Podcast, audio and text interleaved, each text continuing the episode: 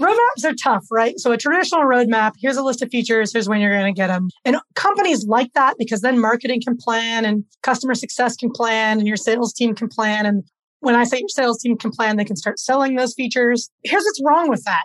We're assuming that we can predict the future. We know when things are going to release. We don't. Engineering is uncertain. There's uncertain problems. We can't forecast uncertain problems. So that's the first thing. Like that's just a fallacy. We don't know when things are going to release. And frankly, it's about time we just acknowledge that, right? Like how many hours a week do engineers waste trying to estimate things that are impossible to estimate? So I, I wish we would just acknowledge it'll release when it's ready because quality matters. Creating great products isn't just about product managers and their day to day interactions with developers. It's about how an organization supports products as a whole, the systems, the processes, and cultures in place that help companies deliver value to their customers. With the help of some boundary pushing guests and inspiration from your most pressing product questions, we'll dive into this system from every angle and help you think like a great product leader. This is the Product Thinking Podcast. Here's your host, Melissa Perri. As the end of the year approaches, I'm sure you're all thinking about 2022, building out your roadmaps right now, thinking about budgeting and planning. We wanted to share some of our best advice and insights on creating roadmaps and setting strategy at different levels of an organization so that you can start off 2022 running ahead. Here's some of our favorite clips about road mapping from all of the experts we talked to over this past year. I get this question all the time, and I'm sure you do too, which is how do we communicate the discovery work we're doing on roadmaps in a way where we can talk about it at the company, but nobody's trying to sell it, you know, out yeah. there? Roadmaps are tough, right? So a traditional roadmap, here's a list of features, here's when you're going to get them. And companies like that because then marketing can plan and customer success can plan and your sales team can plan. And when I say your sales team can plan, they can start selling those features. Here's what's wrong with that we're assuming that we can predict the future. We know when things are going to release. We don't. Engineering is uncertain. There's uncertain problems. We can't forecast uncertain problems. So that's the first thing. Like that's just a fallacy. We don't know when things are going to release. And frankly, it's about time we just acknowledge that, right? Like how many hours a week do engineers waste trying to estimate things that are impossible to estimate? So I, I wish we would just acknowledge it'll release when it's ready because quality matters. So that's the first part of it. The second part of it is I actually think it's this output mindset. We're doing our marketing launches around output. We're doing our sales strategy around output. Whereas I think instead, if we fully switch to outcomes, instead of talking about a list of features on our roadmap, we could talk about this quarter, we're focused on this outcome. We have this target in mind, which means we're going to work on this outcome until we hit this target. And when we do, we'll move to this next outcome. Under this outcome, We've identified these customer opportunities. We're currently working on this one. And because we're currently working on it, we can tell you what solutions we're experimenting with. We think this next opportunity is the most important one after that.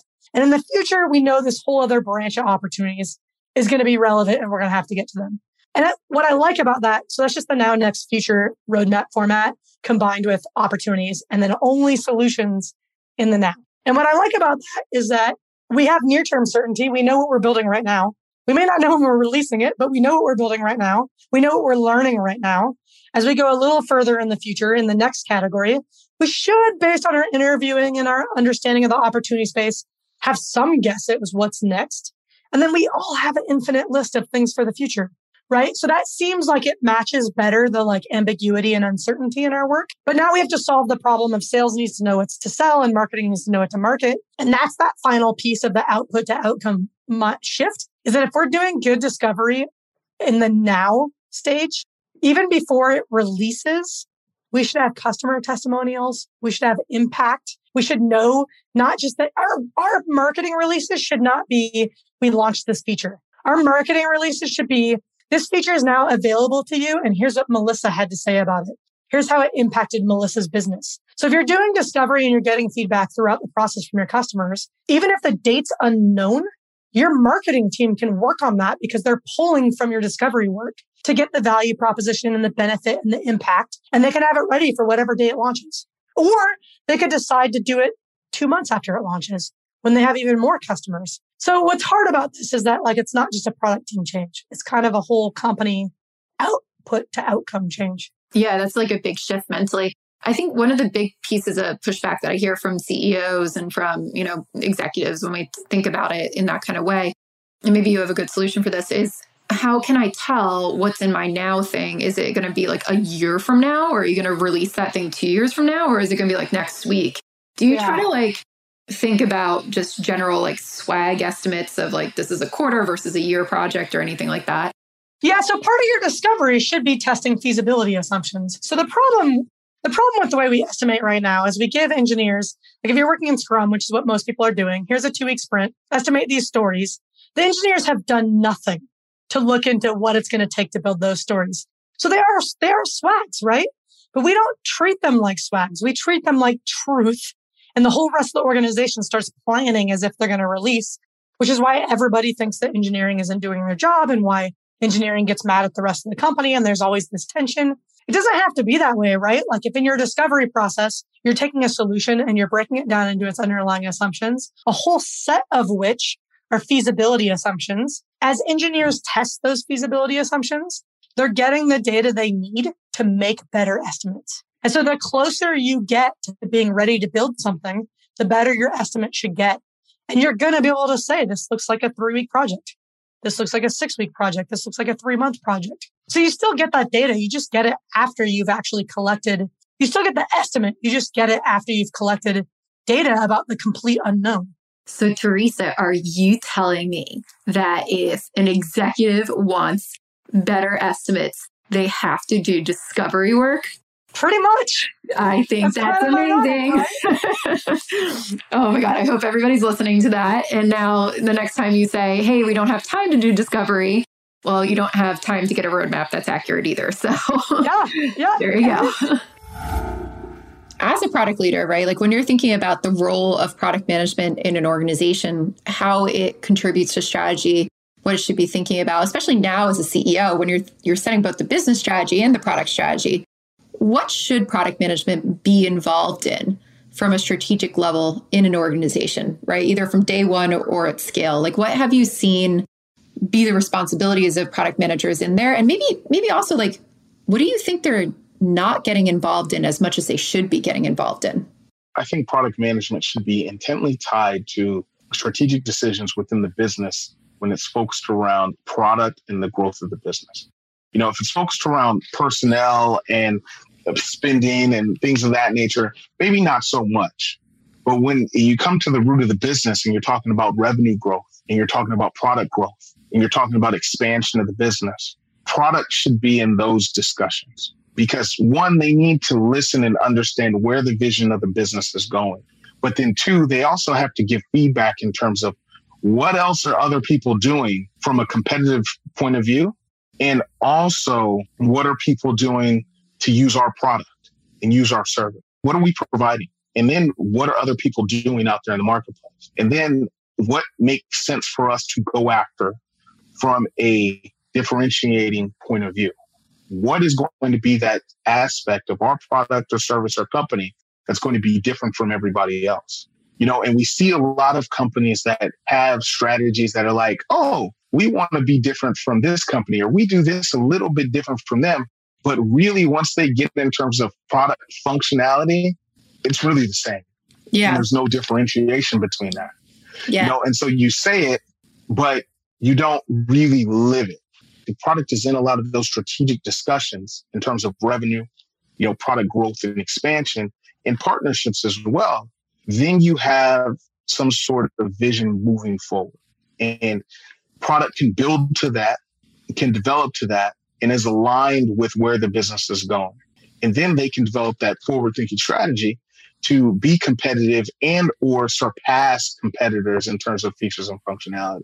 Because there's a lot of industries out there with products that have been in the market for three, five, seven years where it's really just table stakes.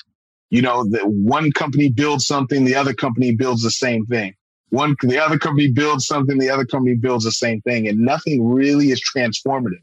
If you get product in the room from an executive point of view, in a strategic point of view, they can say, this is where we need to go. Where do we think we can align that with revenue? This is where our customers are going. And this is where our competition is going. And they yeah, make decisions to say, we want to pursue this, we want to pursue that, or maybe there's another avenue or channel they want to pursue. Yeah, so I think it's incredibly important what you're saying. And I think a lot of companies are not doing that work to actually figure out how to differentiate. Like a lot of the conversations I've been in so far, not so far, but like lately, have been about how do we keep up with competitors, but not actually how do we differentiate against competitors. So I think that's absolutely key when we think about product management and setting visions. Like, how do we do something different? Because catching up is just you're just going to be the same as somebody else, right? Like, why would I choose you over somebody else if you're not actually differentiated? I completely agree with your pack with your your point as well about product management being involved in growth because I think a lot of times, especially in enterprise companies that have a sales function, sometimes we think revenue is all sales and we don't see how much of it is tied back to product.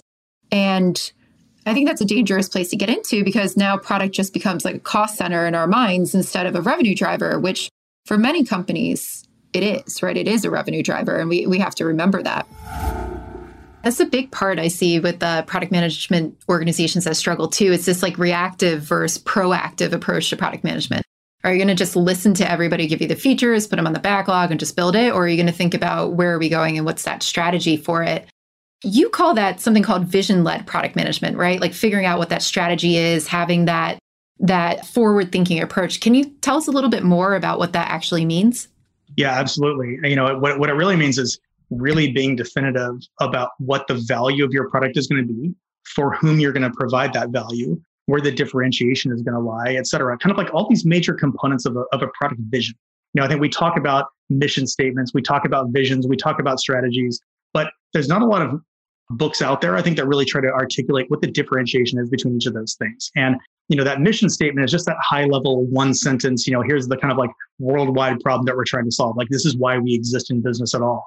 And that's great to have. Like i, I i'm not poo-pooing that in the slightest but it's not a vision for the product right? And i think that the, what, that what that means is there's a lot of space for a product leader to say the vision that i sort of like you know have for our product in three five years time frame is that we're going to solve the following problems for our customers here's who our customers are going to be we're going to solve them in the following kind of like way and it doesn't mean you have to get really detailed and sort of like anti-agile in some sort of a way by having all the UX, you know, mock-ups and things like that ready to go. It's more like you just need to kind of like provide a concept for what it's going to look like.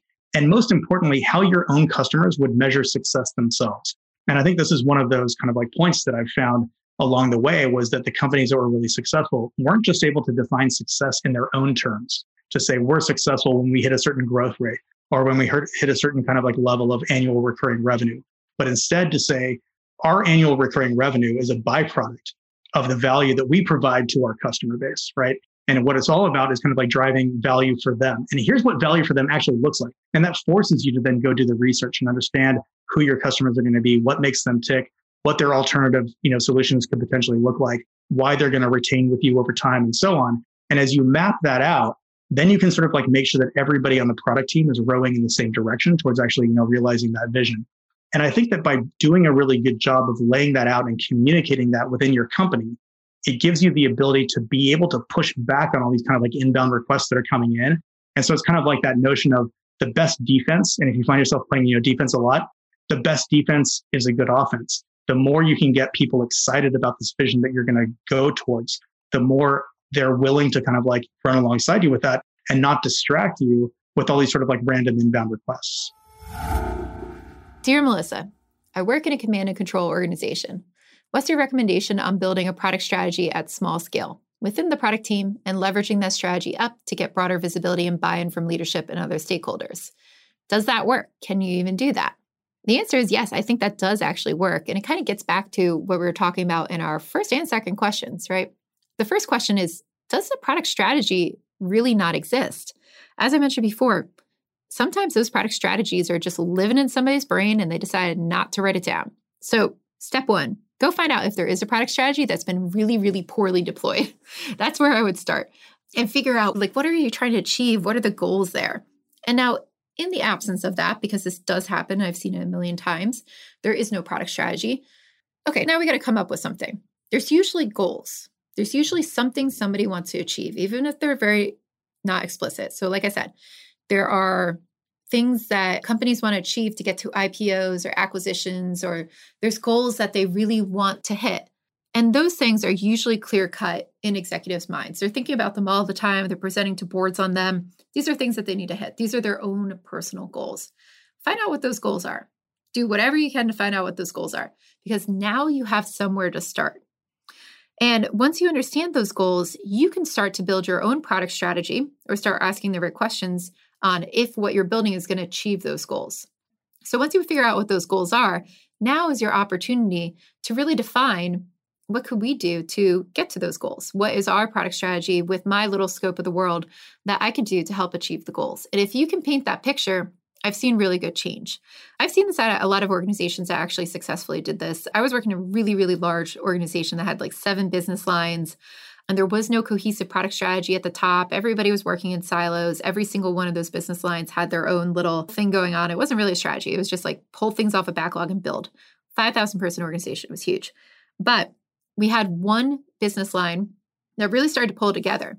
They said, We don't have a product strategy, but we do have goals and I'm going to build our own product strategy for my little neck of the woods and figure out what it is for success here and how do we achieve those goals. And then each one of my teams are going to come back to me and tell me how can their part of the world get to those goals. So they did it, you know, inside this little part of this organization and really built a nice robust product strategy for them. And it made everybody else in the organization go, "Oh, we should probably do that too." And it started a conversation at the leadership level, which I was part of and I really loved, about why we don't have a product strategy across the board and how that was probably causing things to be delayed in our releases. It was causing us to be slow releasing things. It was causing us to not release the things that we actually should be releasing. And just seeing them build a product strategy made the leaders who were not product managers and had never seen this before go, oh, that's what good looks like. I want that everywhere because it spoke to them. It told them what they needed to know, what these teams were building, why they were building it, and how it was going to actually help them achieve the things that they needed to achieve. So, by demonstrating that they could build a product strategy and that's what good looked like, they helped actually shape the entire culture of the organization and they got everybody building product strategies. And that's what I think is so powerful about just seeing what good looks like. So many people are just hunting around for what does good look like? And if you can demonstrate that and show it, a lot of times people go, oh, yeah, yeah, I want that because it's answering the questions that they have. So many leaders have questions about what are people building or what is the right thing to build. In the same organization, I had the CEO poring through JIRA tickets, which I was like, please get out of JIRA. Don't do that. Get out of my JIRA tickets. I was like, you're never going to learn what you need to learn in there. What are you trying to learn? And he was like, I have no idea what anybody's building. I was like, yeah, that's a roadmap problem. That's a communication problem. Our product leaders are not doing their jobs to bubble up why we're building the things we're building and connect it to your goals. But reading a user story in Jira is not going to give you the information you need. So when we started to put those roadmaps in place, he was like, oh, I get it. Right. And he backed off. He stopped asking so many questions. He was like, okay, I get it. This is where we're going. And he was able to have intelligent conversations on the level that he should be having them on, which wasn't the nitty gritty, why are you building that feature, but the what is this going to achieve for us? So I think demonstrating those things, if you're ever in doubt and you know how to do these things, I see no fault in being able to demonstrate what good looks like to these leaders. I think that's always a great way to go because they're also going to look at that and it's going to help your career. Did you know I have a course for product managers that you could take? It's called Product Institute. Over the past seven years, I've been working with individuals, teams, and companies to upskill their product chops through my fully online school. We have an ever growing list of courses to help you work through your current product dilemma. Visit productinstitute.com and learn to think like a great product manager. Use code THINKING to save $200 at checkout on our premier course, Product Management Foundations. We're talking a lot about strategy creation and strategy deployment. So they're two different things, right? You create the strategy and then you deploy it and then you make sure that it's actually working and you revisit it and iterate it. When I see a lot of people set strategy or a lot of leadership teams set strategy, they like lock themselves in a room for a week in November and then they come out and they're like, cool, we solved all the problems in the world. This is what we're going to do next year. And then they just roll it out and they never go back and revisit it. So my question for you is how do you set like what are the motions that you should be going through in a company to set the strategy, to deploy the strategy, and then come back and actually look at it? Like, what do you suggest people do to get started there? Yeah, that's a great question. So all of these things should be living. There's no two ways about it, right? And um, it's good to have a cadence to like look at what you're trying to achieve for the year. Like I always sort of say, have a three-year idea, have a one-year idea, six months, and um, like three months, right? Like think about what you're trying to achieve over those various different time horizons. I think is very important, and review like on a monthly basis. That's where I get them. Like just that's just your mechanism. Just like let's check what we're doing. Um, strategy formulation is hard, right? Because it's this notion again of good strategy, bad strategy, the diagnosis. It, diagnoses are hard to like really understand what is a problem that's out there that is not solved or not solved well or that you can solve better than somebody else. That's hard right? Like you go to the doctor it takes them a while sometimes to diagnose you. It's just not an easy thing. There's rigor that needs to be done. And this is when these tactics like looking externally to what the market is doing, market insights you can gather internally, how your business is performing, what capabilities do you have, what's unique about what you're doing, customer insight demand, what are they asking for? You're going to have opposite information. You're going to have the market saying that, oh, we need to have AI everything. And then internally, you're like, well, I don't have anybody who can do that. And and then you know customers think that they need it but they're not ready to invest in it because it's still an immature technology right these are the sort of moments that you're in and i think that's where the leadership part comes in where somebody has to make a choice to say do we believe in this technology what it can bring to our product do we want to grow that skill set in our company because we think it could differentiate us in two to three years time that's the leadership choice that needs to happen um, it's not to sort of go up to the mountain, close your eyes, and then, you know, suddenly I'm going to build the most customer centric business in the world, right? And all of this is the trade offs, right? And asking these questions about what the market wants externally, what your customer needs are, what capabilities you have. It's a melting pot, right? And ultimately, you have to sort of say, this is how we think we can win, where we want to play, and where we think we can win. And that's the choice you start making. And, to the 18F example, it, at that time they chose to go deep on portfolios because they thought they could win, right? And grow the business. And and what were in place then were measures to say, is that working? Like, are they winning a certain percentage of deals that they would have lost previously? And are they actually seeing further retention or extension of contracts for that they probably wouldn't have seen before? Are the teams actually more effective and happier when they're focused on a domain for a longer period of time? Like those are the measures that are in place, and we're reviewing those like every month. Are we seeing the behaviors we thought we would see from choosing this approach? And if we're not, okay, what's our next best idea based on what we've learned? Let's take a different approach. And I think that systemic sort of thinking and action is just not there in many companies. So, when you're working with your executive team, a lot of that is probably pulling out what is the company vision and what are the business goals. How often do you find that those are really well fleshed out? And then how much do you have to contribute to them too to get that information out of executives? I hear this complaint all the time from product leaders like, there is no business goals, just make money. So, what do you do to figure out where is a business supposed to go and, and how often do you walk into it where it's all fully formed? That's super rare. That's a really good question because I think you have to employ different tactics. Like, I just assume that 80% of the time it's not there. Or even if it is there, it's a little fuzzy or it's stale. And occasionally it'll be really good. So, what I do with the executive team is sort of introduce the need for it and it's for it to be well articulated.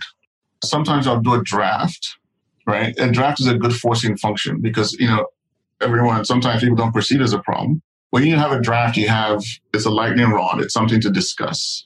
And so I often find that, Uh, you know, I use this framework called VMSO, which is vision, mission, strategies, and objectives.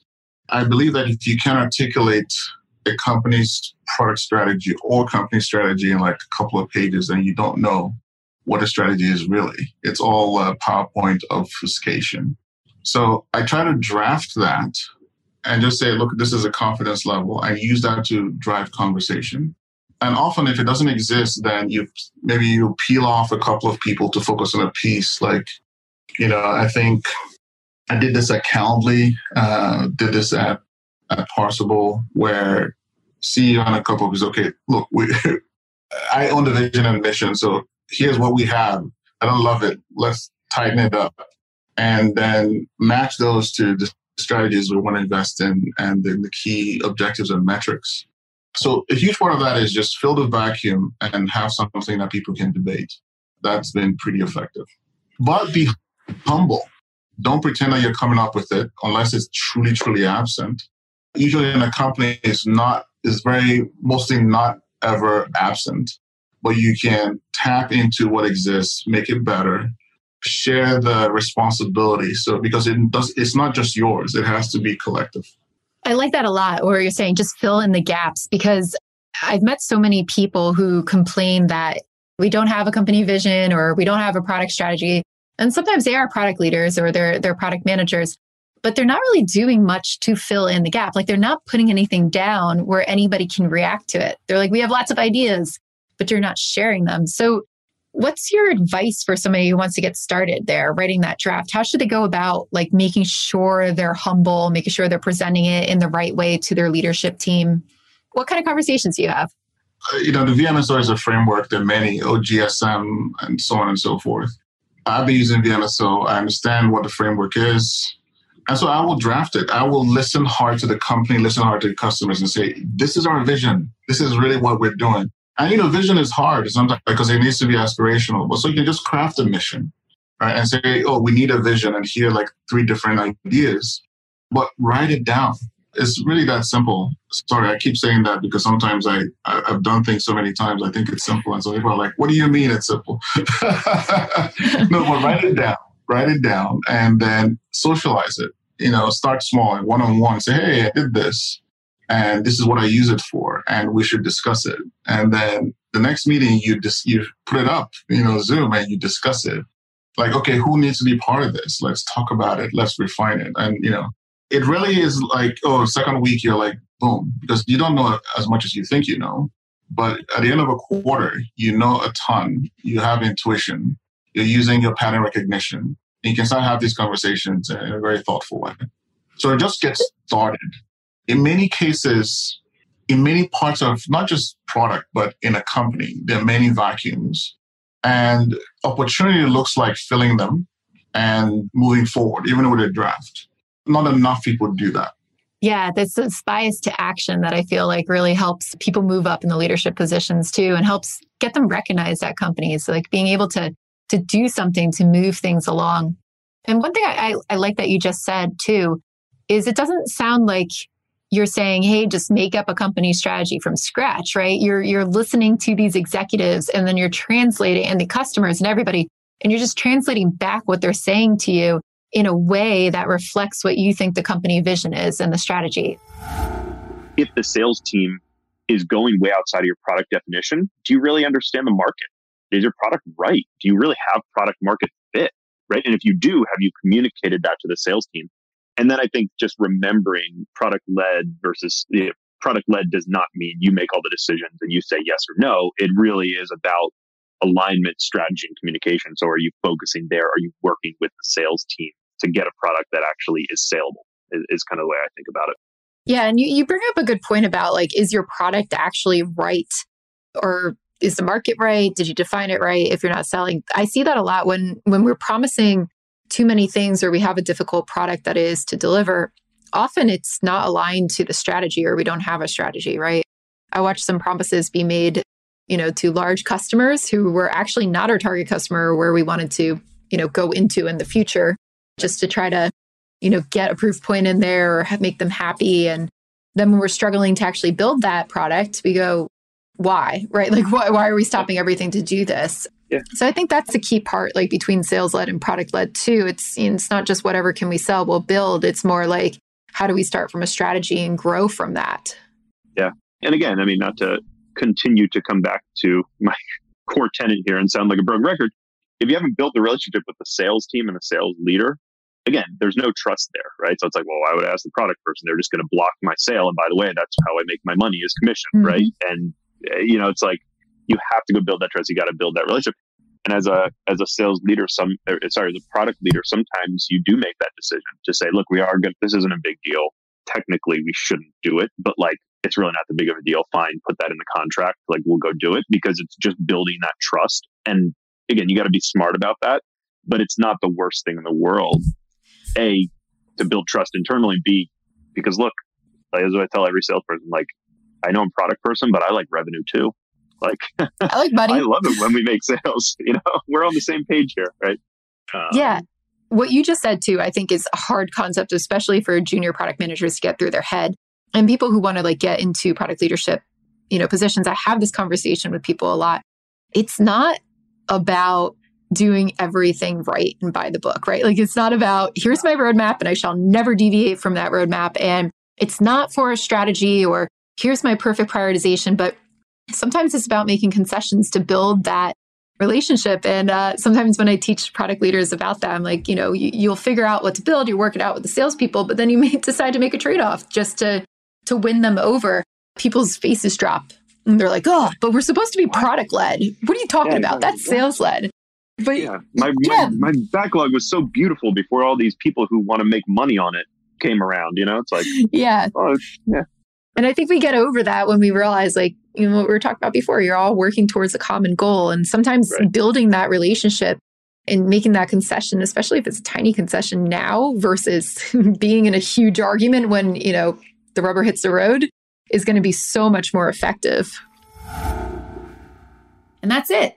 That's all of the advice we have to give on road mapping. Well, probably not. I'm sure we've got more to come in 2022, so don't you worry. But hopefully that gets you started with your yearly or annual planning, as we like to call it. And my biggest piece of advice is don't cram this into just a couple hours or one week. Make sure you're really looking at the data.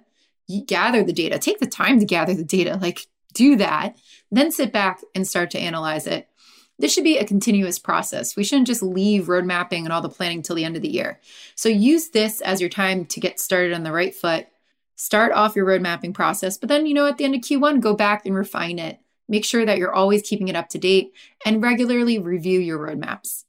So that's my biggest piece of advice for you. Make sure you stay tuned next week for our last episode of the year. Very, very exciting. I'm going to talk all about 2022 predictions and what we can look at for product management. So I hope you enjoy that and I hope you're having a wonderful holiday season.